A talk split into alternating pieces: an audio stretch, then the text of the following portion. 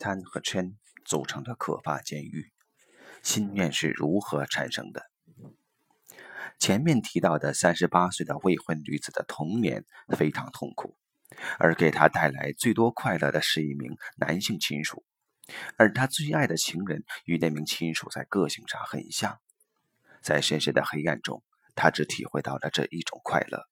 所以极其执着。而她和那样一个男子发生婚外情，也是这种执着产生的一个轮回。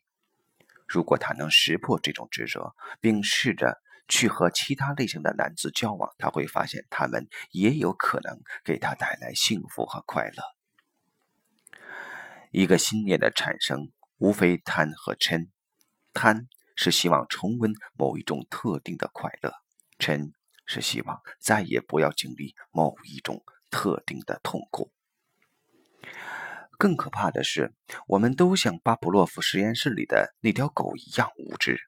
我们会把幸福和快乐与产生幸福和快乐的附加条件等同起来，结果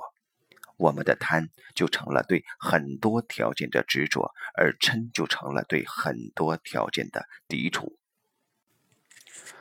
车祸的幸存者会对车祸产生时的一切条件过敏，于是看不得汽车，听不得刹车声，甚至不能上马路，这也是一种执着。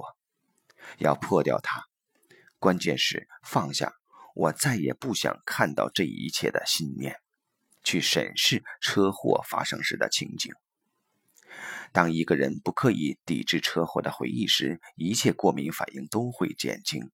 如果他能彻底持有一种平常心去看这个情景，他的过敏反应就会彻底消失。所以，不管多么美好的心念、想法、口号和宣言，都不要过于执着，一定要去觉察它，看看它是如何产生的。